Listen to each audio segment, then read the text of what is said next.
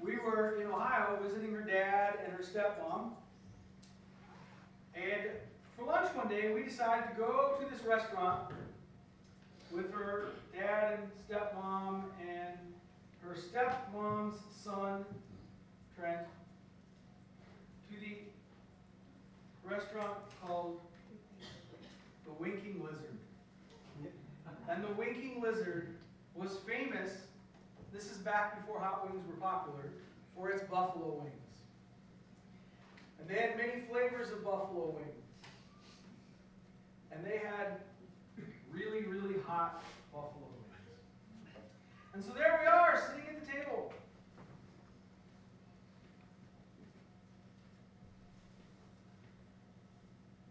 Walt says, for those who don't know, that was my wife's dad, my father-in-law.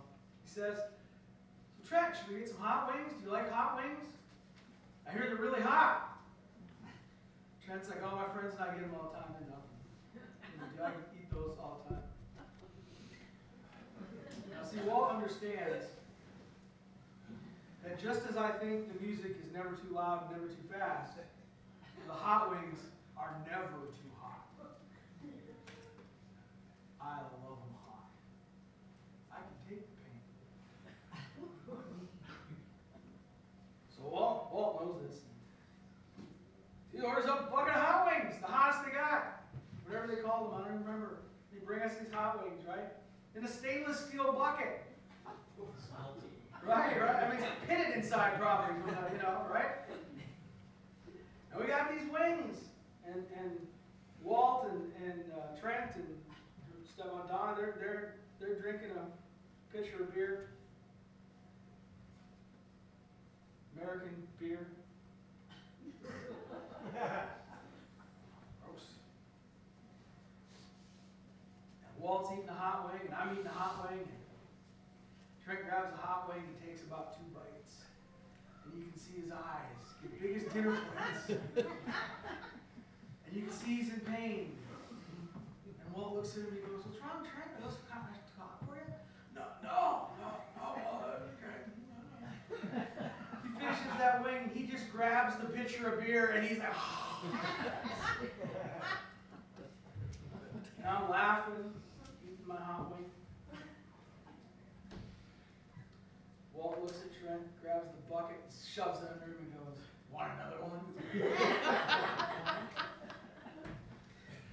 See, problem is if you think you're something, if, you, if you're going to brag it up, that just gives life many opportunities to bust you down a few notches. Now, we learned over the last couple of weeks, as Paul has been talking about humility in Philippians, we know that throughout the scriptures we are reminded God opposes the proud, but gives grace to the humble. See, I don't go around bragging about how I can eat hot things. I just let the proof be in the pudding. now, two keys that Paul's given us in our quest to become Christ-like, which we know is God's goal for each one of us, is to become like Jesus, Our humility and obedience. Those are the things we've talked about. And then last week we saw how he holds up Timothy and Epaphroditus as examples of humility and obedience so that we can see that here's a couple of completely ordinary people. They're nothing super special about them or anything, just ordinary folks like us who were living out humility and obedience. They were becoming like Jesus. Now we're up to chapter 3 of Philippians. And we get some indication of how Paul himself thinks about his own spiritual growth. How did Paul become the man of God that we know him as? Because, of course, when we think of Paul, we kind of think of Paul, oh, he's like this spiritual giant, right? I mean, he wrote a third of the New Testament. I didn't write any of the New Testament. I'm lucky when I can read the New Testament, let alone write any of it. He started many of the first churches. He went to places and planted churches where they'd never even heard the name of Jesus. That's impressive. But we're about to find out that Paul sees himself very differently from the way we see him. And in Philippians chapter 3, he sort of shares with us his own process and thoughts on spiritual growth. Now, it starts in verse 1 of chapter 3, where he talks about his source of joy. He says, Finally, my brothers, rejoice in the Lord. To write the same things to you is no trouble to me, and it is safe for you. Because he's already told us to rejoice before. And in fact, later on, he's going to tell us to rejoice again. So you might want to take note of that. We're supposed to rejoice. He starts with this attitude of joy. Not for his circumstances, right? He's in prison. But because of the Lord and his work in Paul's life, he says, rejoice in the Lord. Yeah, he might be in prison, but as he pointed out in chapter 1, really being there was just another part of the mission. And God was doing great things through him, even in prison. People were being saved. He was doing exactly what God wanted him to do. See, Paul reminds us here that our primary source of joy is not meant to be our accomplishments or our stuff or even our family. I mean, it's okay to take joy in those things, they're good things. I like my family. I mean, most of the time. Sometimes Marissa puts me on edge a little bit. I think I still hurt from when you kicked me. So, still bruised. Not, from not six my fault, you could group us. They're all good things. But ultimately, Paul tells us, knowing Jesus, being redeemed by him, growing to be like him, now that's a source of joy. That's a place we can rejoice. You know, if I failed at something, but I have maintained a Christ like posture, I can find joy in that. If I lose things in this life, I'm reminded I can never lose Christ, and I can find joy in that. When other people hurt me, I'm reminded that Jesus will never leave me or forsake me, and I can find joy in that. Now, if our joy then, and really the source of all things Jesus, we can understand more easily his first bit of advice, which is to put no confidence in the flesh. Look at verses 2 through 6. He says, Look out for the dogs, look out for the evildoers, look out for those who mutilate the flesh. For we are the circumcision, who worship by the Spirit of God and glory in Christ Jesus, and put no confidence in the flesh. Though I myself have reason for confidence in the flesh also. If anyone else thinks he has reason for confidence in the flesh, I have more. Circumcised on the eighth day, of the people of Israel, of the tribe of Benjamin, a Hebrew of Hebrews, as to the law, a Pharisee, as to zeal, a persecutor of the church, and as to righteousness under the law, blameless. See, Paul warns his readers there are people who put confidence in the flesh, and they want you to also. That's why there's a warning to beware of them. In his day, there were people who wanted the Gentile Christians to follow the Pharisees' interpretation of the law. You gotta do this, you gotta do that, you gotta do this, you gotta that, that, that, that, that, that, and that. Now those people haven't gone away, they've just changed tactics. In our day, those kind of people are people that promote the idea that maybe you can get ahead with God by giving money. You ever notice? I always know if you want to get ahead with God by giving money, you got to give the money to them. Hmm. Isn't that interesting? Send you thousand dollars in and get your little prayer going here, whatever it is. Or that by doing something, or being part of something they're doing. See, I'm skeptical of any preacher or church that makes claims that there is some way of growth, or some way of blessing, or some way of connecting with God, that they are the only ones getting it right, and everybody else is wrong. Paul says to watch out for those people. It's sort of like diets, right? There are a lot of diets out there, right? It's keto diet, Mediterranean diet, carnivore diet. I kind of like that one. Steak all day. I mean, The vegan diet. Uh, right? Lots of diets. No, di- no one diet is right for everyone. But every diet requires you to do some work, right? There's no magic bullet.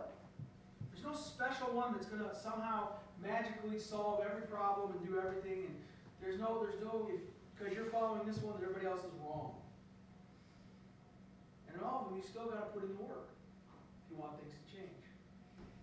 Now, when he says flesh here, he's talking about any or all works or worldly accomplishments or status that we might think somehow gets us something with God. Somehow makes us right before God or better in God's eyes. And he points out that if there was anybody who could put confidence in their own works and status, it's him. He was a great Pharisee prior to his conversion. He was a great man of his day in the eyes of those who at that time mattered to him, the, the Jews. Right? He had it all. He was, he was righteous under the law, and he was following all the rules, and he was a learned person, and, and he was he was he was out hunting down the church, right? Until he met Jesus. Saul, why are you persecuting me? What's up? He meets Jesus. But before that, he, he, was, he was a guy who he would have said that I got knowledge. He had power and status. He had prestige. Modern parlance, he would say, we would say he was man. But then he tells us that his attitude changed about all that. And that we need to stop trusting in our accomplishments for spiritual growth. So these things, uh, stuff of the flesh might get you somewhere in the world, but it's not going to get you anywhere spiritually. Paul rejects all of his past greatness, all of his accomplishments, for a different course of life. He points out that he considers all of those past accomplishments to just basically be garbage. Verses seven, starting at verse seven. Whatever gain I had, all that stuff he just talked about, I counted as loss for the sake of Christ. Indeed, I count everything as loss because of the surpassing worth of knowing Christ Jesus my Lord. For his sake, I have suffered the loss of all things and count them as rubbish, in order that I might gain Christ and be found in him. now, I want to imagine how many of us would reject the kind of position and power Paul had to go and follow Christ, whom he formerly persecuted. It'd be a lot to give up. Power and status and money and fame. Remember, the tend- the Pharisees tended to be the wealthy among the Jews too. How many of us even will swallow our pride for much of anything? I mean, half the time, we barely want to admit that we were wrong about something to our spouse, let alone change the whole course of our life. Oh, I noticed Dave looked at Gretchen really fast. That's the things you see from the pulpit. dun dun dun! Okay.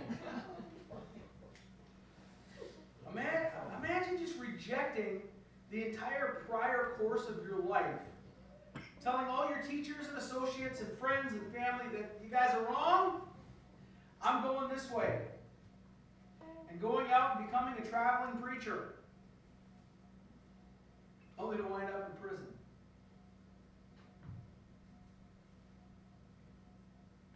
Who's going to do this? Why would he do this? Because he realizes that in comparison to what he has in Christ, all of his previous accomplishments, all his prestige, all his learning, all his zeal, it's all worthless. It means nothing compared to knowing Christ Jesus. In fact, he calls it, calls it rubbish in our translation. You know, our translators are, are, they want to be gentle on our sensitive ears. The word there is the word for dung. He calls it poo poo. Okay? It's horse manure. Versa knows all about that. Notice I never volunteer to work out by going down and you know mucking stalls or anything. That's not true. You offer help I do occasionally, but I'm not shoveling in. I'll drive a gator. Huh.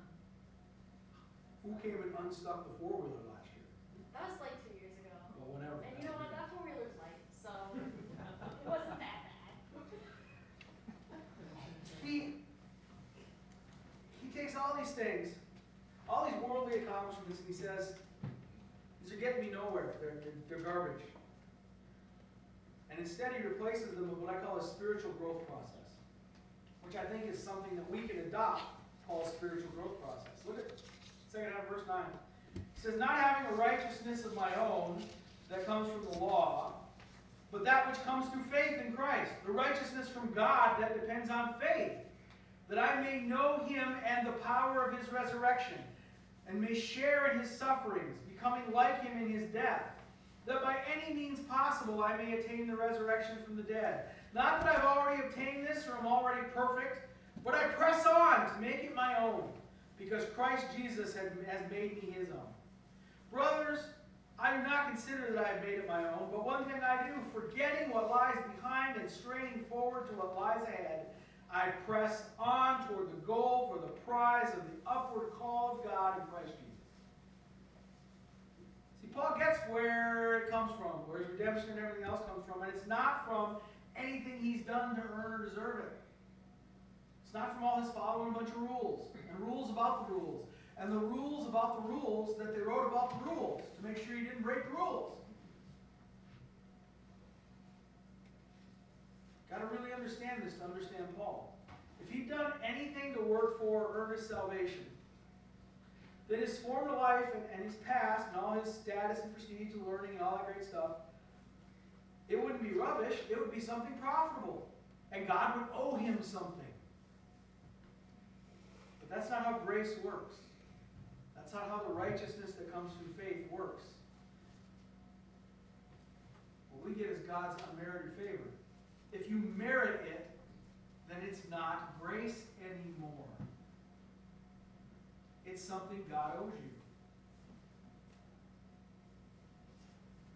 What we have from God is not in ourselves or in our own righteousness. It's righteousness given to us by grace through faith.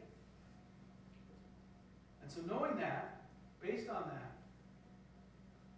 Paul gives us three things that he does to grow spiritually. The first of those is he seeks to know Jesus better. Paul wanted to know and experience new life every day. He wants to be intimately related to the Savior. That's his number one thing. Now, you understand when he says to know him in the power of his resurrection, Paul is not talking about a set of facts or a bunch of principles or propositions. Uh, Jesus came on such and such a time, and he died on the cross, and oh, look at how Romans crucified people.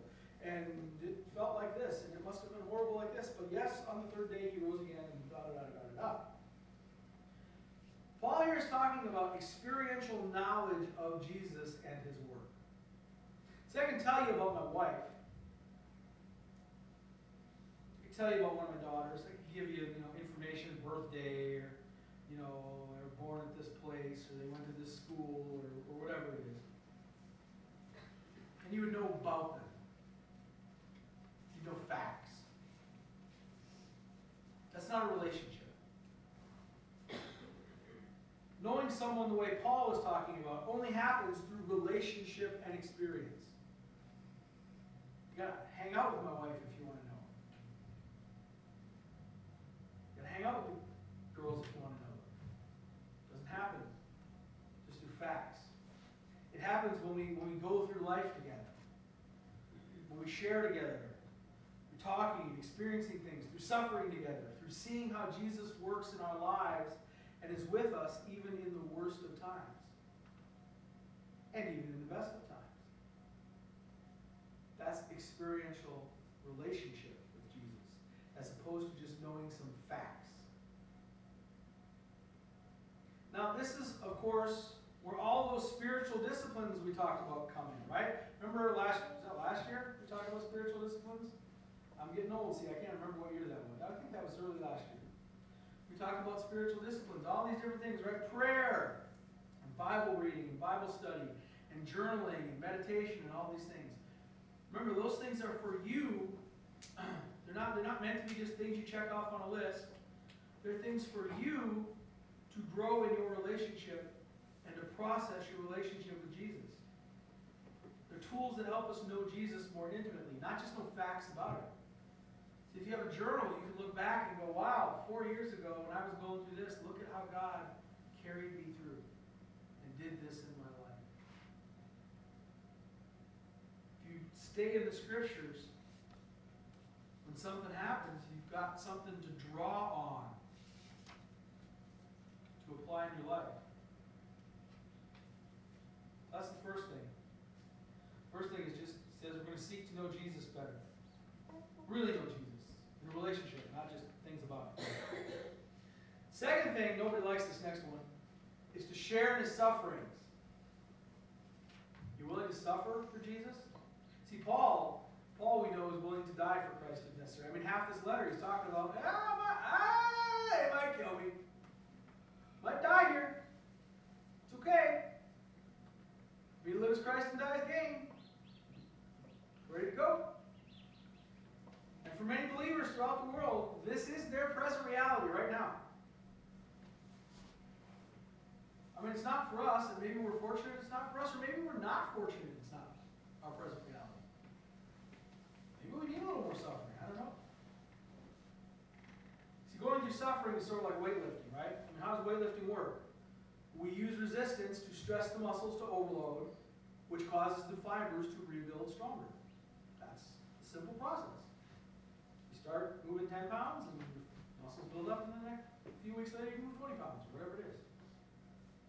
See, God's resistance training plan for every one of his disciples is called sharing in his sufferings. Paul suffered all sorts of things for Christ beatings, prison, stonings, shipwreck, snake bites, being hungry, being cold, being lost, people throwing rocks at him to drive him out of the city. Yeah, pretty much getting kicked out of every decent city in Asia Minor. Because of all that, he can write in the next chapter of Philippians, kind of jumping ahead here, preview of things to come. In verses 12 and 13 of chapter 4, he can say, I know what it is to be in need, and I know what it is to have plenty. I've learned the secret of being content in every, in, in any and every situation, whether well fed or hungry, whether living in plenty or want, or whatever it might be. I can do everything through him who gives me strength.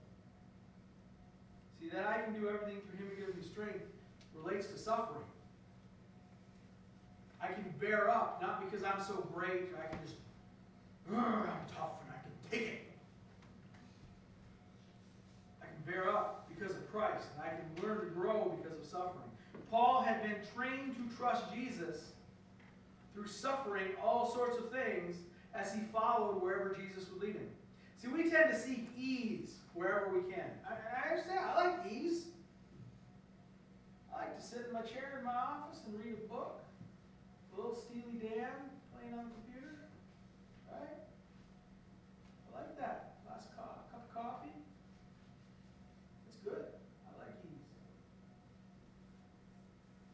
But maybe we need to allow God to train us some through suffering. And I'm not saying go out and seek suffering. But I'm saying when it comes, and it will, and I'm sure you know that, all of you understand, you've suffered in the past. I hate to tell you this, you're going to suffer again in the future. Oh, we didn't come here to church to hear that. That's depressing. Right? Preacher told us we're going to suffer. Well, yeah, just, it's the nature of life in a fallen world that at some point you're going to suffer some more. So don't say it anymore, right? But we can allow Jesus, in the midst of those sufferings, to help us to, to trust Him more, and to, to experience Him more, and to grow closer to Him as He carries us through. Then the third thing Paul tells us is to press on to maturity. This is the hardest one to understand, I think, because he starts talking about attaining the resurrection, right? And haven't attained it yet. And you know, every time you read that, if you're like me, he starts talking about uh, that I might attain the re- resurrection by any means, blah blah blah. You know, we, we start wait, wait, wait, wait, wait, wait, wait a minute, Paul. Wait, wait. You, you're the one, Paul yourself, who's told us I get the resurrection as part of my new life in Christ. I read 1 Corinthians 15. I know that I get the resurrection. Now you're telling me I got to do something to attain it? Didn't I get that when I put my faith in Christ? Well, yes, of course you did. But Paul's comment here is actually explained in the next verse. Because then he says, Not that I've already obtained this or am already perfect, but I press on to make it my own. Perfect there is a word we also often translate mature. A mature for a believer is just to be like Jesus. And when are you going to ultimately be like Jesus? At the resurrection. He's saying he hasn't attained Christ like maturity yet, but he's working on it. Catch that? Paul said he has not attained Christ like maturity yet. But he's working on it. He's pressing on. He's not going to let anything stop him. Paul realizes he has not arrived. See, some people think there's something. They've heard it all, and they know it all, and they've been there, and they've done that. And whenever somebody starts to think that they've arrived, their growth curve flattens. Like the top of my head. Kind of round. No, the top's really pretty. And brother Paul. Then they stagnate. I can promise us that if Paul is writing in Holy Scripture that he has not yet arrived, neither have we. This is why Paul says he presses on twice in this section. Twice he says it that he presses on. Press on is from the root word in Greek for persecute. Has the idea of going after with a vengeance. He's going after being more like Christ with a vengeance. It's sort of like what's going to happen if you try to steal my biscuits and gravy. I will go after you with a vengeance. Nobody touches my biscuits and gravy. Paul was all in on going after Christ. Nothing was going to stop him. He was not going to give up. See, if spiritual growth was easy, everybody would do it. But it's work. Salvation isn't work. That's the grace through faith. But you becoming more like Christ requires your work, just as we talked about the other week about cooperating with the work that the Spirit's doing in your life. It's work to prepare the soil of your heart to seek the Lord, to grow in His Word. It's work to pray. It takes time, it takes practice. Nobody gets good at prayer the first time they pray. But like learning or growing in anything, whether it's a sport or an instrument or a new skill,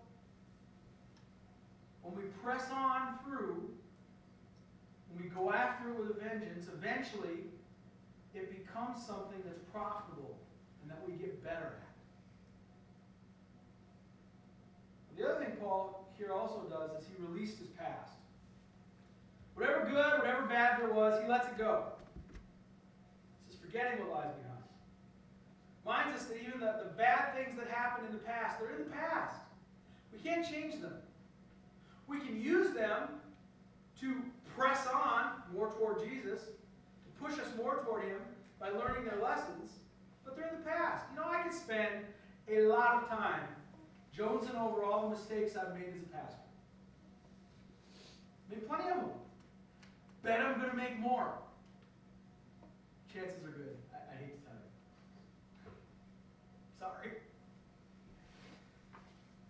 Or I can learn from them and I can move on and do better and be better. I can sit and mourn them, or I can use them as stepping stones to grow.